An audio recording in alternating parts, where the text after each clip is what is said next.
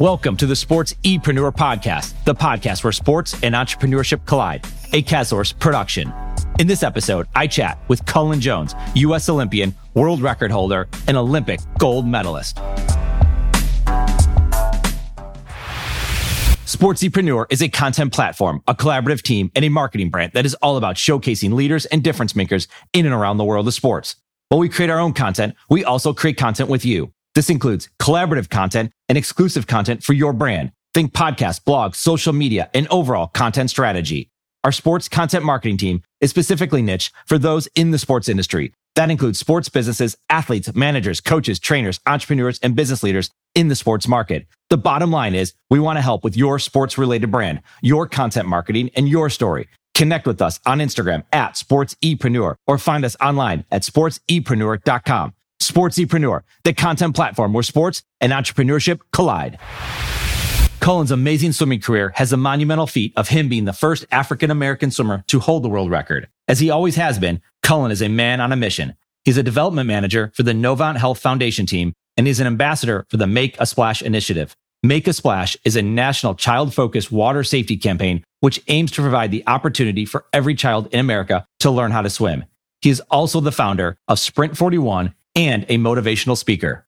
This is part two of my chat with Cullen. In this episode, we discuss the Olympian mindset, training, and stories from the pool. Now into the podcast chat with U.S. Olympic gold medalist Cullen Jones. Yesterday, we covered a few things and we got it all on tape. And I've already talked to the guy in our group that's editing everything. And he's like, we got an episode right here. This is good. Because we hit on coronavirus. We talked about your story, about your right. drowning, not, uh, not, drowning. You're almost drowning, your almost mission. so, based on coronavirus, Cullen's story, Cullen's mission, today I'm looking at mindset, the training, and the stories from the pool. So beforehand, I had been reading a lot of different articles about you, Cullen, and you had the, obviously the Players Tribune article, and then there was a local article, and something stood out, and it was at the very end of the article, and it says you have no limitations on what's going to happen next. And I see that in all the different conversations we have. And it's obviously, you don't just get there overnight. You're like, oh, I have no limits. I'm just going to make it. We're, we're going to make this thing work. It's going back. It's going back to a mindset that I believe is developed through many years of practice and training and being surrounding yourself with elite people we obviously talked about this mindset for an Olympian because they're dealing with things that are completely outside of their control. I mean, just in another things you can never even imagine. But it's all about that mindset. And it's the athlete that is going to be able to not overly concern themselves with what's going on and things that they don't control.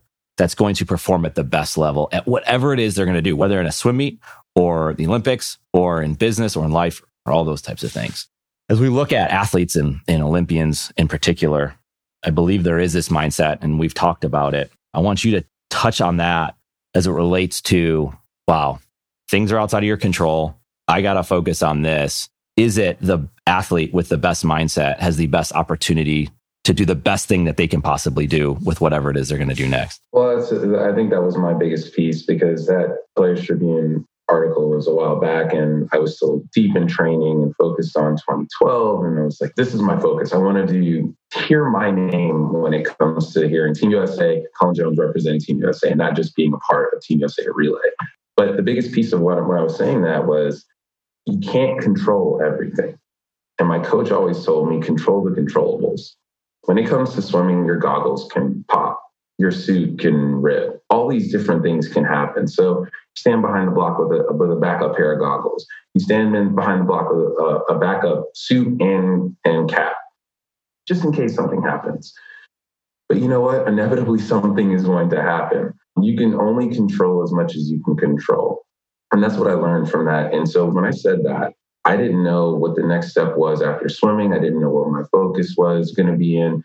And thanks to a lot of mentoring and a lot of, friends that have, have told me, I've kind of narrowed that into something. But that it's all about being as prepared as possible. When it comes to business world, you know, you don't go into a meeting just walking into a meeting. You practice learning who the person is that you're going to be talking to, the business that you're going to be talking to. You control what you can control. You don't know what's going to be said in the meeting, but you just have to be walking in there as confident as possible. And I think that that's that's the mantra of an athlete a successful business person. You never know what's going to happen. Someone's going to throw you a, something from left field and you're going to have to adapt. It's about being able to adapt where needed, but being as confident as possible walking into a situation, especially when it comes to the Olympics. We have to be top two in our event on that given day. If you are not top two on that day, you don't get to go. You can't control that. Yeah. you just got to control what you can. There's a few things there because you're talking about outcome. You have to be top two, but your coach talking about your goggles. And correct me if I'm wrong, but I, I sort of remember an event, and it must have been the Olympics, Michael Phelps, and something happened to his goggles, right? Like, I think it was right before he was about to start. Mhm. Yeah, so that that hundred fly that he swam, where he he and Cavic, his goggles were like filled with water, That's right. and so even at the highest level, things don't always go according to plan. And he would say that to me like every single day. Things don't go according to plan. Things don't go according to plan, and you have to react. So I I dove in the water, and my goggles just flipped, filled with water. That doesn't mean stop. Oh, okay. Well, we'll start all over. That's right. Mull- mulligan. Let's do it again. Like nope, that doesn't work because Yeah. if you don't hit that wall, you're not going. And that's kind of the beauty of what like the sport is. And, and if you can translate that into the business world, it, I think you just have a leg up because you have to understand that you know what, it's not going to go perfectly, but if you're prepared, you're going to have the best case outcome. Yeah. There's a couple things in that as well, because you're talking about this mindset and you're talking about on the athlete side and you're talking about business. And then for an athlete, for an Olympian, for anybody, basketball player, there is this transition. And when we talk to athletes and we talk to people in and around sports, and they say that is one of the most difficult things that we're dealing with. And we're, we're still going to go back to some stories from the pool, but there's this transition thing. And over the last, I'd say two years, I drive my daughters to school. And one of the things that we love doing is listening to this podcast called The Punies. And it was done by Kobe Bryant. It was done by Kobe Bryant's team. And my youngest daughter, she loves sports. She loves basketball. She knows different players. She comes down. She's like, Dad, you know who Joel Embiid is? Right. So she's into it. My middle daughter is a dancer and she's a runner and she's, you know, all girls. So anyway, Yeah. they know who Kobe Bryant was because Yeah. of this podcast. And I know you had interactions with him because as we Mhm. look at these transitions, he is like, he was like this, the guy that did it. And he was, he seemed almost in a, this new world of these things that he was creating and he's doing. And it became top of mind. I was like, wow, this is the guy that I'm paying attention to. And then what happened happened. And it's just devastating for so many people. I know Yeah. it is. So, But for my daughters to know who he was because of not basketball, because of other things that he was creating. But I know you have stories about Kobe, and, and we were talking about this. And I think it's important to understand this because he was super focused on his game and on his team and what he was doing. But he was also Yeah. focused on other people as well. Mamba mentality, man. And I've changed quite a bit of my public speaking to talk about my interactions with him. The funniest thing about the 2008 Olympics was right before, the night before we were about to race that event, Michael bangs on the door and he tells us all the NBA guys are downstairs. And I run downstairs and, you know, I, I was a basketball player and that's, I, swimming just took over. And, but Sure. I love basketball. And I'm sitting here shaking hands with Kobe and LeBron and D Wade and all these guys. And, you know, LeBron turns and he's like, oh, shoot, there's a black dude on the swim team. and, and it like, it was one of those like sobering moments, but at the same time, one of the funniest moments in my life. And I was just able to kind of take that moment in and recognize the fact that these guys actually looked at me as an athlete. It wasn't, oh, I'm a basketball player and you're a swimmer. It was, we're Team USA. And I think that that was the most important piece of it. And the coolest piece of it was that we were Team USA. It had nothing else than nothing else beyond that. It was the power. And so the next day when we're racing the race on the right side, here are all the guys from the NBA team.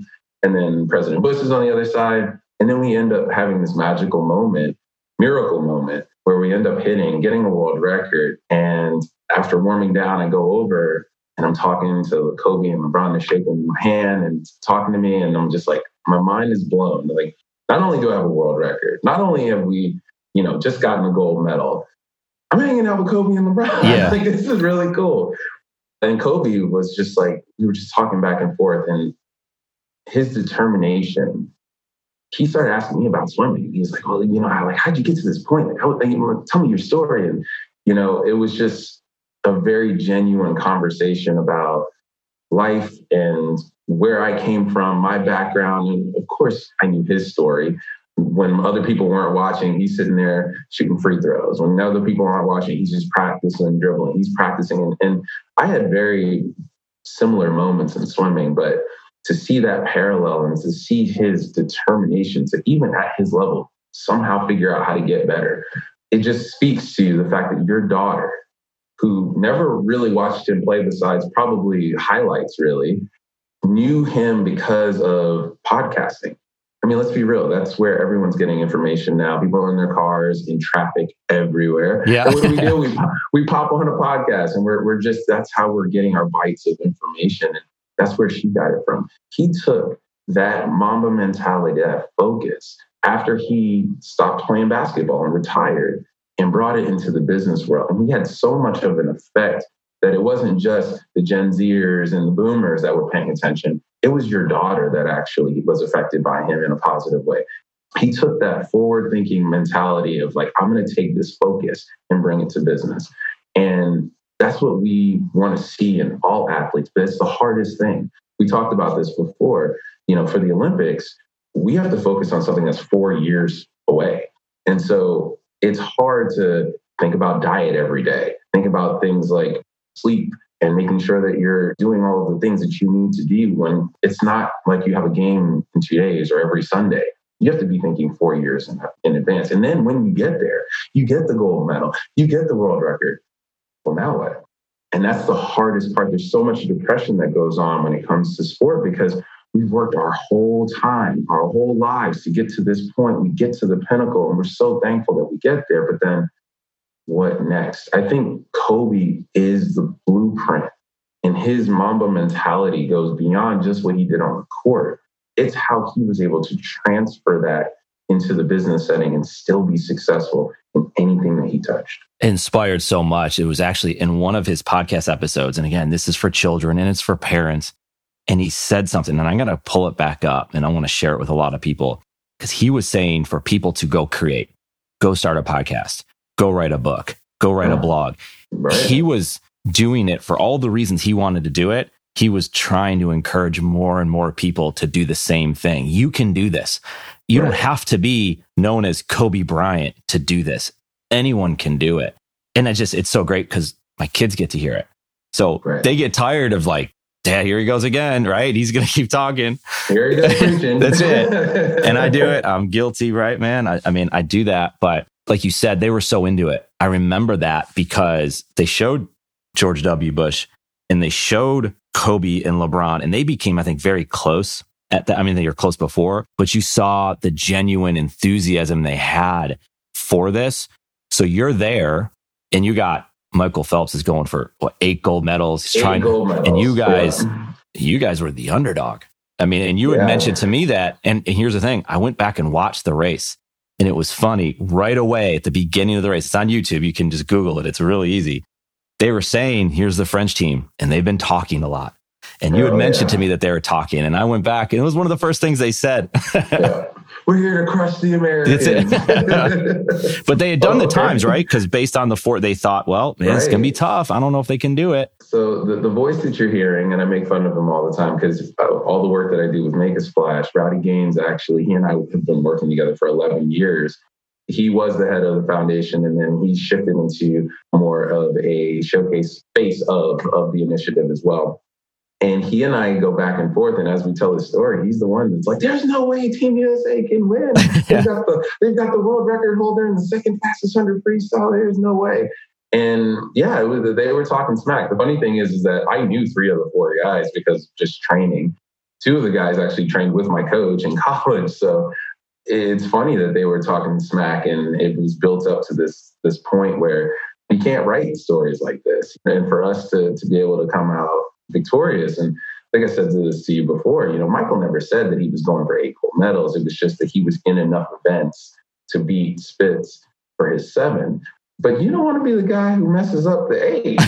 so, I'm on this relay, and I mean, I swam a 47.6, which at the time is just, I mean, even now is is a very is a great time. Even though these young guys are getting fast, man. Yeah, yeah. Fast, but that's still a great time, and sure. we'll make the Olympic team. But you just didn't want to be the guy who was the weak link on there. And it, it, for us to win in that setting with the NBA guys there, with the current president there, you just a storybook a storybook. It is a storybook. And I would encourage anyone to go watch it because you kind of relive it and you get lost yeah. in it again. And it's like, yeah. what is, what's the total race? And the total video is like eight and a half minutes. It's, yeah. it's worth it. And I'm going to put a link for our podcast in the show notes so people can watch it because it's that exciting because it comes down right to the end. Oh, yeah. Yeah. Very close race. yeah. So when you, you come out to the race and the crowd's there and everything's happening, mm. how are you overcoming this? I don't know that I ever did. I, I really felt like, you know, Russell Crowe in Gladiator. You're you're like walking out into this coliseum of just people screaming different languages left and right, cameras, just it was just insane the venue. China did an amazing, I mean, amazing job of the venue in itself, but the cube already was drawing eyes to it people were talking about this could be the race that Michael might not get his eight gold medals. The French team, we're going to crush the Americans. There's, it was so hyped up that when I was walking out, I was really nervous. I was actually terrified. But at the same time, I knew there was no way we were going to lose.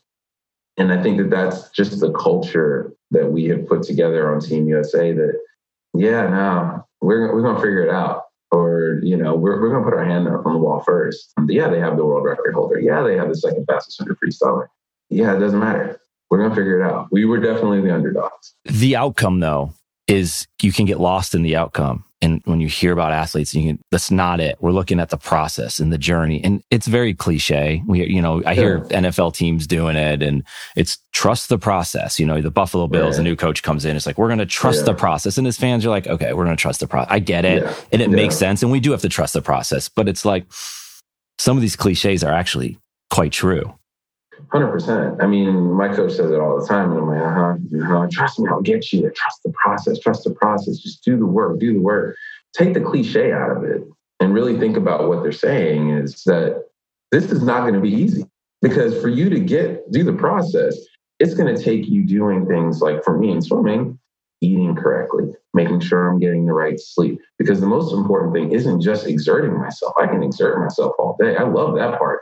It's recovering to be able to do it again the next day, and then the next day, and then the next day. So finding the process, whether it be in athletics or in the business world, what's your process at work? Is it research and then development and then execution and then however it is, it's doing that and living that every single day making sure that you come to work, come to work for me was in a swimsuit, but come right, to right, work, right. correct, ready to perform, whether that's in this kind of a suit or swimsuit. Yeah. Didn't really matter.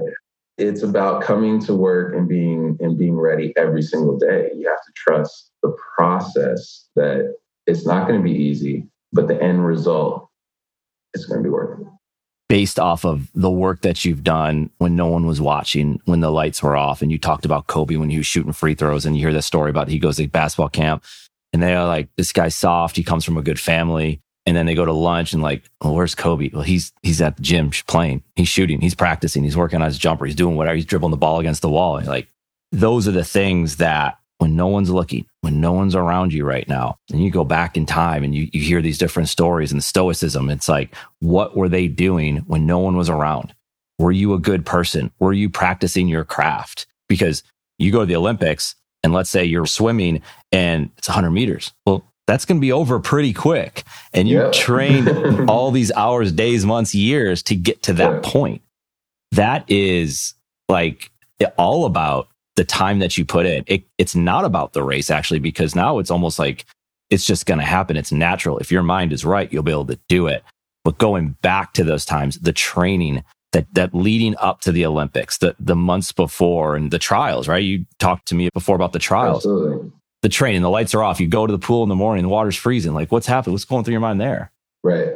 It's funny that you bring this up because when you think about, and again, I'm a basketball fan. And growing up, I didn't have many people that looked like me. So the guy who I looked at, my dad told me this is an athlete, was Michael Jordan. There's a video online where they match up Jordan and Kobe.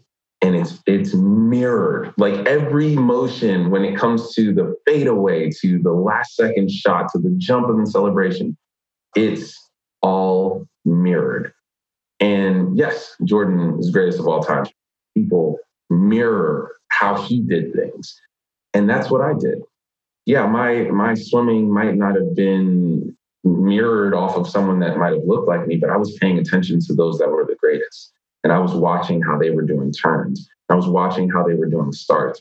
And those things I just practiced and I practiced and I practiced. Everyone's like, oh, you've got such a pretty freestyle stroke. It's because I watched someone else do it and then I made it my own. And that's what I tell swimmers all the time. Like, look at what I'm doing and then make it your own. If it's fast, I can't argue. But at the same time, practice, practice, practice. We talk about Kobe. Kobe's last second shot, the reason why they were able to mirror it to Jordan is because in Kobe's mind, he was mirroring what he saw with Jordan. He was taking that shot. And when he was, when everyone else was having lunch and just chilling and hanging out, he's sitting there doing that shot, doing that fadeaway, doing that killer Mamba fadeaway. Well, I was off the blocks, back and forth, doing the start, doing the start, doing the start, trying to figure out how I could be better than everyone else on the smallest thing. And that's the other thing. It's not about the hole sometimes, it's that little thing, whether it's just how the ball leaves your fingers in basketball or how I enter the water when I'm doing a start. All of those little things equal up to the big show. So, yeah, you're right. When it came to the, the 100 free, it's 47 seconds, 48 seconds. That's it. It's the mindset of what you're doing all year long that brings you to that moment where you have 46, 40, 46, that'd be nice. That's right. 47, 48 seconds to perform. But it's it's more than that. It's it's what did you eat last night? What did you have for breakfast? What's your mindset when you warm up? What's your mindset when you're behind the block? If you're thinking about it over and over and over and over and over, your, your body doesn't know anything different. It's just swimming it over and over and over and over, and then you're tired. It's about all of these pieces landing correctly at that one moment. And I think that that's what separates it. You have people I like to call it brain fart behind the right. block yeah. because they're thinking about the race so much. Like, oh, I got to make sure I get, I get this right. Or in basketball, oh my God, I got to make sure that, oh, I missed that shot. Well, what about, remember that shot in the first half that I missed? And all that. If you're thinking about that in the second half, that's going to mess up your whole game. If I'm thinking about the race that I had months ago, that's going to mess up my race right now. So it's all of these different things being put into this one moment at that one time to put it together for that one performance. And for basketball, it's a full game. For me, it's 47 seconds. How do we get kids to think this way? Because they're surrounded by blame, self doubt, parenting, coaches, social, you pick social a, media. Social media. I'm sure you didn't figure this out right away, right? You had your yeah, own self doubt, no. like we talked about, that you didn't want to get in the water. Yeah. And that took you five coaches, you said how do we get if someone is starting to kind of want to go to that next level or even if it's not about going to the elitist the most elite level mm-hmm. it's just for the moment that they're in to not get lost into like you said what happened in the last game or 2 years ago or 5 minutes ago yeah so my mom always was big into goal setting and if i didn't make a goal i got 15 minutes to get upset but she after that was like all right well you were upset you didn't make it that's okay what can we do better what can we fix to make make this better. And I would have to sit there for a few minutes and then re-evaluate my goal. Well, is this attainable? Yeah, it's attainable. Well, what do you need to do? I need to do a better flip turn. Okay, we're going to work flip turns. And just in me saying that, we're going to work flip turns. She didn't say do the whole race. We broke it up into little pieces into how we were going to get better at this one thing. And I think that so much of what we do as athletes, young athletes especially, we look at the whole we look at the whole piece. Okay, let's think about a jump shot. Okay, we, jump and then we figure out how the ball's going to leave our hands and how we're going to be in the air. And no, figure out how, how high you're going to jump. Think about the smallest piece of what you're going to be doing, and then add to that. For me, it was a flip turn. Well, all right, well, let me figure out how I'm going to do this flip. How am I going to do the start? How am I going to? Oh, my stroke's not right. Well, I got to work on my. Break it down into the smallest piece and then work on that and then let it build. Let it build. Stop thinking about this as a whole. Take a slice of that pie instead of trying to attack the whole thing because many times it's daunting. And I think as young athletes, when they don't get the immediate satisfaction, verification immediately, so many athletes are like, oh, okay, no, no, no, this isn't for me. Let me switch to something else. Or, oh, I'm done with sports in general. It's not that. Swimming for a long time of my life, I, I wasn't, I was getting pink and purple ribbons, sixth and seventh place. but because my mom was like, all right, well, yeah, not great, but how are we going to fix this? What are we going to work on? So, oh, I, have got a really good start. Okay, well, let's work on the start. And it just progressed from that because we, we took little pieces of it. And I think that for athletes, if you can take smaller individual pieces of what you're doing and make yourself better and great at that one thing, you will see so much a drastic change. We were talking about reading the other day. It's like you read what you want to read and you just keep reading what you want to read and that genre that you want to read and then maybe you tackle something else later but you have to be good at that one thing that you like or one thing that you're really good at and then see and build from there I love it, man. It's just breaking it down to that smallest part. And, and it's easy to talk about. It's easy to say. It's hard to execute. We always have to, I'm sure you're still reminding yourself. I, I know I remind myself all the time to like, don't get lost in that. Don't think about that. Think about this right. thing that you're doing. And I, you know, I appreciate you sharing that. And there's the other thing is you see it with young athletes, you see it with anybody else, and you hear about it going to the Olympics. We're talking about basketball a lot, so we might as well stay with this. You talk about the original dream team. And there was right. stories of some of the best games they say they've ever played were in the gym when no one else is there. Michael on one side, Magic on the other, Karl Malone, Charles Barkley, and these guys are going at it and nobody's watching. And the lights are on, but basically the lights are off, no one's there. And it is about surrounding yourself with elite level, with elite people, with elite talent. We talk about that a lot. And, you know, it takes some self awareness to know, am I in the place where there's some elite people around me? But you're going through training. You're working with Team USA. You're trying to see where am I going to fit in here? Do I belong here? Talk to us a little bit about being around these elite people. Cause you already mentioned Michael Phelps. I know you're friends with a lot of these other swimmers to be in the pool with these guys. Yeah. So, so many people were, they asked me about this in an interview recently. They were like, so I heard that you Ryan Lochte, Michael Phelps, you guys used to always play cards together. And we used to always play spades. And I was like, yeah. And they were like, well, what were the teams like? And I was like, I always had to, you know, Ryan's my brother. Like, and like we would always room together and everything. But Michael and Ryan would always play together as a team. I would have to find somebody. And the point of that was is that these two guys who swim the same event, there's so much rivalry, but respect for each other, they hated to lose. And that was the one thing that Eddie Reese, our coach, told us. They said, you know, on the Olympic team, it's not because that you guys like to win. It's because all of you guys hate to lose. And it was one of those moments that we started looking around, and the first two people I looked at was Michael and Ryan. I'm like, yep, you guys hate to lose. and I, I, think that that's the power of, of Team USA, especially when, when I speak about swimming. We travel as a team for about two weeks in the same way that you were speaking about the dream team, we would have these camps where it was just Team USA together.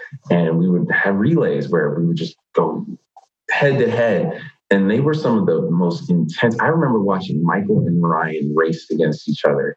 No one else was there. It was just the two of them going at it. And the rest of the team is literally just sitting there and watching these two titans going at it. And it was one of the coolest things because at the end, they both looked like they wanted to barf. But you just saw that, like, it was so inspiring for everyone. And, and, I think we all had those moments. When we did relays, we all just kind of fired each other up. And it's it's being surrounding yourself with excellence. And it's something that D Wade said to me once. He goes, you know, it was after the 2008 win and world record. He's like, your life's about to change the biggest thing that you need to recognize as an athlete is some of those people that you have around you are not going to be the people that you need to have around you. You need to have the right people around you, the people that want to see you succeed, the people that want to push you further. And I got to get a taste of that every single time I was a part of Team USA. And I'm watching these guys go, okay, all right, hey, let's get up on the block then. Let's go do a 50. Let's go do a 100. Let's go do a 200 IM right now. Tired. Let's do it and watching these guys attack these things like they were at the Olympics, it didn't matter. We were closed, closed doors, no one's paying attention. If you can take that into the business world, if you can take that into your whatever your field is and have the right people around you, there's no way you can't be successful. I've watched it over and over and over again. And I swear I've seen things come out of me in races that I'm like, where did that come from? My coach is like, where did that even come from? I'm like, yeah, I don't know. Wow. Always competing. It's a, to hear what D Wade said to you, and they've caught him, not caught him, but like I saw uh, All Star game two years ago, and he's walking out there with D'Angelo Russell, and it's his first All Star game, and he was saying something similar. He's like, you know, you're one of the best, right? And he was like, and he was then he started talking. You couldn't hear what he was saying, but right. it was something along those oh, lines. Oh, yeah. It's like, man, you got to surround yourself with the right people, which is again, a lot of these things easier said than done because you don't know. And you have this unique story of like, this is the guy that almost drowned. He shouldn't be here right now. And had all these other obstacles that had to overcome because you would talk to me about showing up to the pool and you're like, what's this guy doing here? Like you hear those stories and it's angering. It's frustrating. That's one of the most ridiculous things, but it's the, the reality. So it's, it's not fake. It's real. And so you're having to deal with more than probably just the average swimmer who grew up in a pool, right? Right. No, I mean, growing up, like I said, my dad, he wanted me to play basketball. That's all he wanted me to do. So when I switched to swimming, he was just like, what? and he's like, all right, well, if you're going to give up basketball, this is what we're going to do. And he just almost a little too much just supported me in what I was doing. He was just, he was always there. He came, started coming to practice, especially when he got sick and he passed from lung cancer when I was 16. But he started going to every single practice with me and like started looking at other swimmers. Just pay attention to this guy. Look at this guy. Watch. Well, why is he doing it like this? You should. He just became a uh, like a student of the sport, and that was one of the things he left with me. And I remember I started getting better as he was starting to get sick. And it was because of him making me realize I needed to be a student of the sport. And that's what got me to start looking at other people and practicing how other people were doing, just like Kobe watching Jordan. It was me watching other swimmers to try to get better and be a student of the sport. That's hard to do when the people that you're looking at and start to notice don't look like you. And I was a part of a JCC, Jewish Community Center. And let me tell you, everybody on that team welcomed me like no other. And I felt more at home on that team than probably any other team that I was on. But it was very, very obvious that I was in a sport where a lot of people didn't look like. When I went for 2008 and got the gold medal, you get a little soapbox when you get a gold medal. That's right. People have to listen to you then. I knew that, that this was my platform. This is what I wanted to do. I wanted to, to speak out to other kids of other nationalities and other religions and other backgrounds and say, dare to be different. In the black community, if you're not playing basketball or running track or football, it's like, what? Lacrosse? Swimming? Huh? It's something that's different. And I always say, dare to be different. It's something that I, I tag on my social media from time to time. Dare to be different. Do something different. It's okay. But it, it was definitely something that was daunting. I had parents who said, oh, shouldn't you be playing basketball? And my dad, I remember my mom, yeah, my mom, she almost killed that lady. my dad had to grab her real quick, like, hey, and my dad came to me. I was about 15. My dad comes to me and goes, Cullen, he goes, you know why she's mad? And I said, why? He goes, because you beat her son. And she didn't expect you to beat her son. And you don't let that woman stop you. You don't let anybody stop you. And Eric, I got to tell you, that was the beginning of haters for me. Yeah. 15 years yeah. old. It was like, all right, well, cool. And after that, I, I just kept pushing. Didn't matter. I just wanted to beat the person next. And you just take it, right? And you you use the haters to your advantage because Absolutely. it's not even the kid next to you probably doesn't care that much. It's the mom in the stands right. and she's going after your mom. That's like, right. I mean, right. I, I, just, your mom's amazing. yeah, she she's she is definitely in, she's in my corner, but you better watch out. That's right he's in my corner. Yeah. I got to say something about that as well, because in 2014, when it was the height of social media, it was also the height of, I mean, which is, I'm not going to say it's not the height now, it still is, but it was also the height of trolling. Trolling started at that point, And for all of the lessons that my dad taught me at 15, I wasn't perfect. And I had two really hard years, maybe not so much in the pool, because I made the teams that I needed to make, but I had a hard time getting those haters out of my head because I was getting in social media all the time. And I know that there's people under the sound of my voice listening to this podcast that's going through the same thing.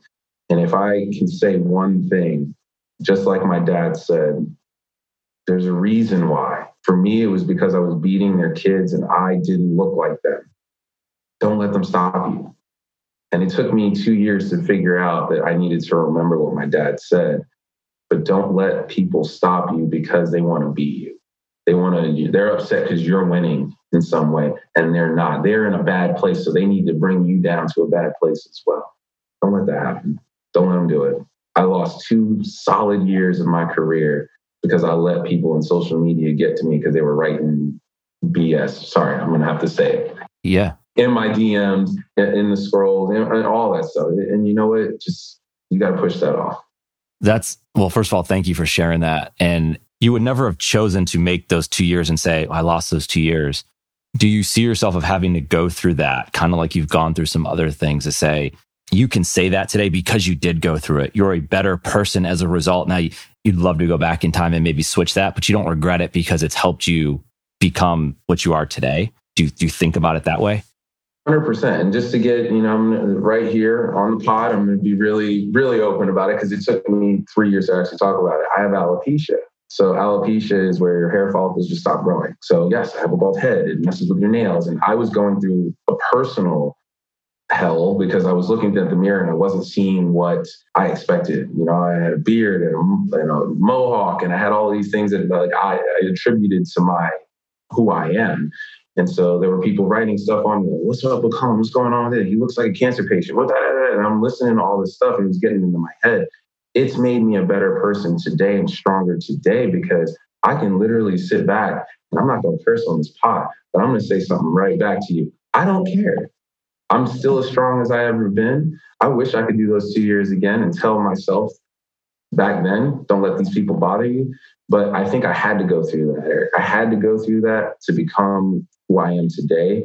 And if I can tell young people today that are so caught up with who's liking my things or who's paying attention now, oh my God, I'm not getting these followers. If you get yourself surrounded by that, it, it's stressful, it's anxiety. You don't need that in your life. Just keep putting out content. Keep pushing for what you want to do. I don't care about somebody who wants to talk about me having a bald head. I don't care. I'm still gonna post this selfie though. That's it. Still man. cute. Still yeah. cute though.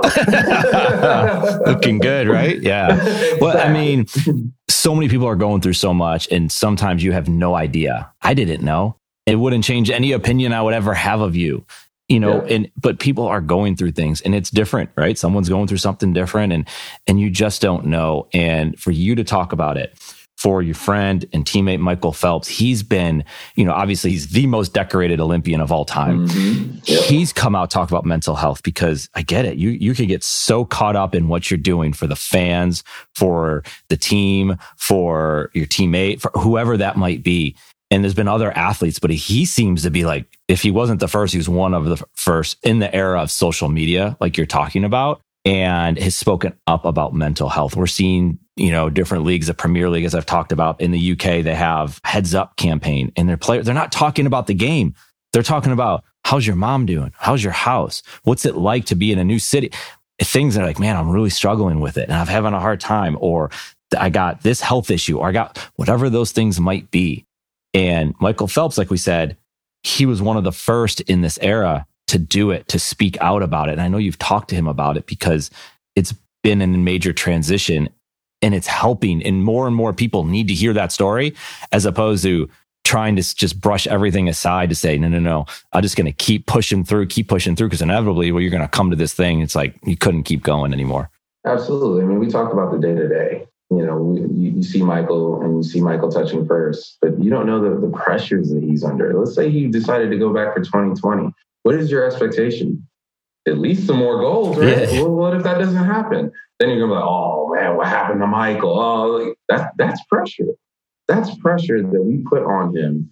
And I remember it was actually about like two years ago, he did a, a pod with Tony Robbins, and Shaun White was in the room and he started talking about it. And this is when he was like really first, really being opening up about the pressures. And even I was listening, and I was like, "Yeah, man, that's exactly how it goes. You work, you work your butt off for, four years to get this gold medal, and then boom, you get the gold medal. Now what? So much expectation. Like, what, what are you going to do now? like, you, you don't know how to pivot into something else. And it was great to hear Shaun White in the background because I think he was sitting on the couch and he's just like, man, yeah, yeah, that's exactly how I feel. And to see Michael be able to connect with so many Olympians, especially as, as high as he is, the most decorated Olympian, and to speak about those things, we needed that. We need that as athletes because even at the youngest, you were talking about your son being a goalie. Man, if the ball goes in, he's feeling pressure. He feels like, oh my God, I, I let the other team score. I let my, my team down. There's all of these different things from every level of sport.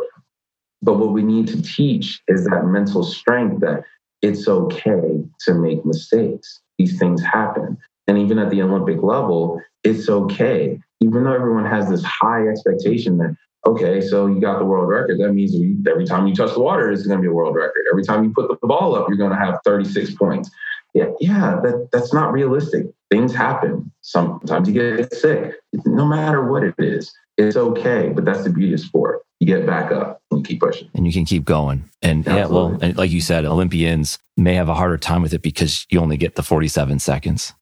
But you're there and you're, you're giving everything you got. And like you said, dare to be different and keep pushing in that. And, and that's what you're doing. And, and it's obvious with the mission, as I said before, this is a man on a mission and and, yes. and a lot of different things, you know, helping people out and, you know, and spending time doing these things and, and, and being on a podcast and being upfront and being honest, just being real about it because there's a lot of people out there and you, you know you can help them out. And because you've been through these things. Yeah. But one thing I want to ask you, and we can get you out of here, is that event when you were a kid and you were in the water slide, and, and we went through this already. Yeah. Today, and obviously you talk about it and you must think about it. Does it come up? Like, is it more conversation today? Like, or is it something like in your mind when you're not talking about it, when something else is going on? Do you go back to that time? You know, it serves quite a few purposes for me. If I'm talking to someone who's afraid of the water, they've had a traumatic episode, I use that story to to level with them, to get them to understand that like a anything is possible because I almost drowned and then became an Olympian. So if that's not the proof that anything can happen, I don't know what is. So I can use I use that story in a way to to relate many times. I also tell that story to motivate when it comes to parents, getting them excited and getting the kids excited about honestly, Eric, you don't have to get kids excited. Once it starts getting hot, the first thing they want to do is run the water. so it's really getting the parents to understand how important it is to learn how to swim it's a life skill. It's not just a great sport.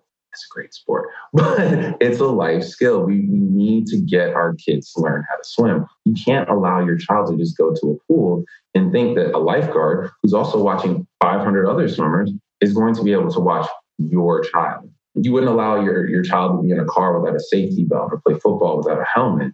Don't let your child go near water without swim lessons. So I use the story to, to inspire, to, to relate to those that, that, that honestly have had a, a negative experience around water, and kind of out of humor. Because I mean, I always I, I laugh at myself, but the first thing out of my mouth after I went down this ride was, "What was the next ride we were getting on?" Because I was right. a spoiled little brat, only child with my parents, and I wanted to have a good time. And there's humor behind that, but at the same time, I, I never overlook the weight of what could have happened. That that could have been the last day of my life. You said something there. You wanted to have a good time, and this is a little bit of a different direction, but mm-hmm. you see that a lot with kids, and this applies to the training. This applies to the mindset and all those different things. I think one of the reasons, not a psychologist, do read a lot, right? But I see people and children, especially, they look for the joy in everything. And that's amazing. And we want that. And you should. But there's a thing about sometimes training's not fun. Sometimes the water is really cold and you don't want to yes. get in the water.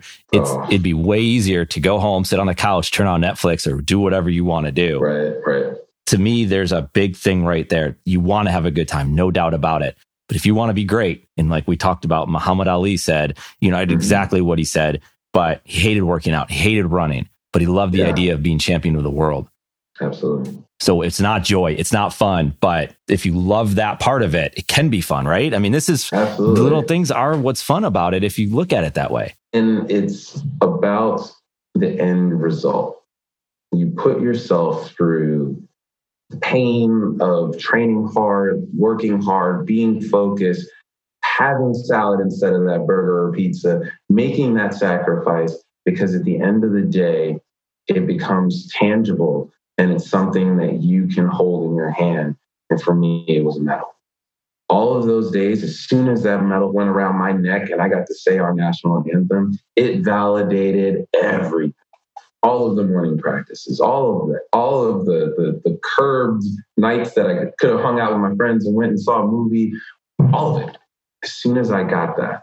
And so, what I tell a lot of people when it comes to especially goal setting is you have to make it real for yourself. So if it's something like you want a medal, take a picture of that medal and put it all over your house. Because every day that you think about doing something that's not going to be on target for you getting that medal, I want you to see it. I want you to visualize it. And I think that that's that's the biggest thing for for me. Also, as as a young swimmer, I don't know the foresight, and I don't know how I had the foresight, but maybe it's because I was an only child. I was there with my friends. And if I was on a relay, I wasn't letting my friends down. So it was bigger than me. I made training bigger than me. It wasn't just the pain I was feeling or the tiredness that I was feeling, jumping in the water that I was feeling. It was, man, I got to be ready for this team. And especially when I went pro, I was training for Michael. I was training for Ryan. I was training for Nathan Adrian, Matt Grevers, and all these other guys that I knew were up five o'clock too, training to get in the water because we wanted to represent Team USA and get gold. So make it bigger than yourself. Well, I think one thing that when you have a child, I know you have a child now. Yep. Yep. All of a sudden, your child, let's say, comes down with a cold. You know, all of your own issues. You really don't right. have any issues right now. You're trying to help your child feel better, and 100%. and you lose. You get outside of your own mind when you're working on something that's a lot bigger than yourself. Oh, I, yeah. I have to ask this though you win the gold medal, you do all those things. It validated so much of what you did. And it, maybe you can't go there because you got it.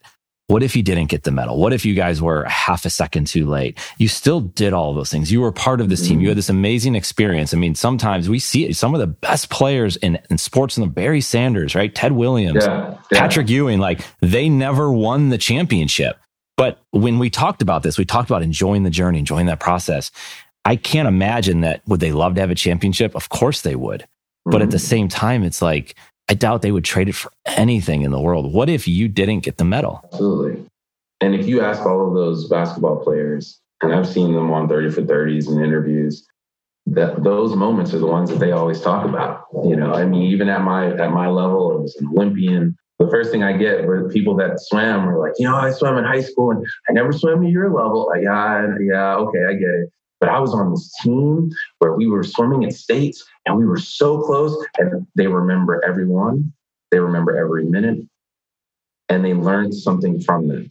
And each one of those people carry, maybe it's not tangible, but and, and maybe you're not happy at the moment that you don't get what you're looking for.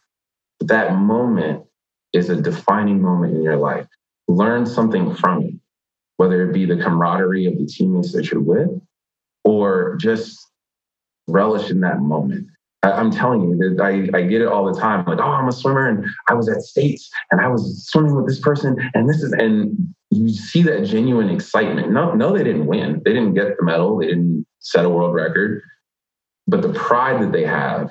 And I love seeing that. Karl Malone, the pride that you hear him speak when he's talking about Jordan or talking about the way he was playing when he was playing with Jordan those are the moments. That's the beauty of sport. Yeah, maybe you didn't get what you wanted necessarily at the end, but you're still a better person because there's different things that you learned from the experience. Well, it's an amazing way to end it. Cullen, I appreciate your time. I appreciate your mindset, the stories of your training and your stories from the pool, and just all the different interactions you've had with amazing people. And it's amazing to interact with you. So thank you again. And appreciate it. Thank you for having me on the pod. One of my favorite things about our Sportsepreneur content platform is the opportunity to chat with amazing people in and around the world of sports. We hope you enjoyed the conversation. If you want to connect more, hit us up on Instagram at Sportsepreneur. Thank you for listening to this CASSource production, the Sportsepreneur podcast, the podcast where sports and entrepreneurship collide.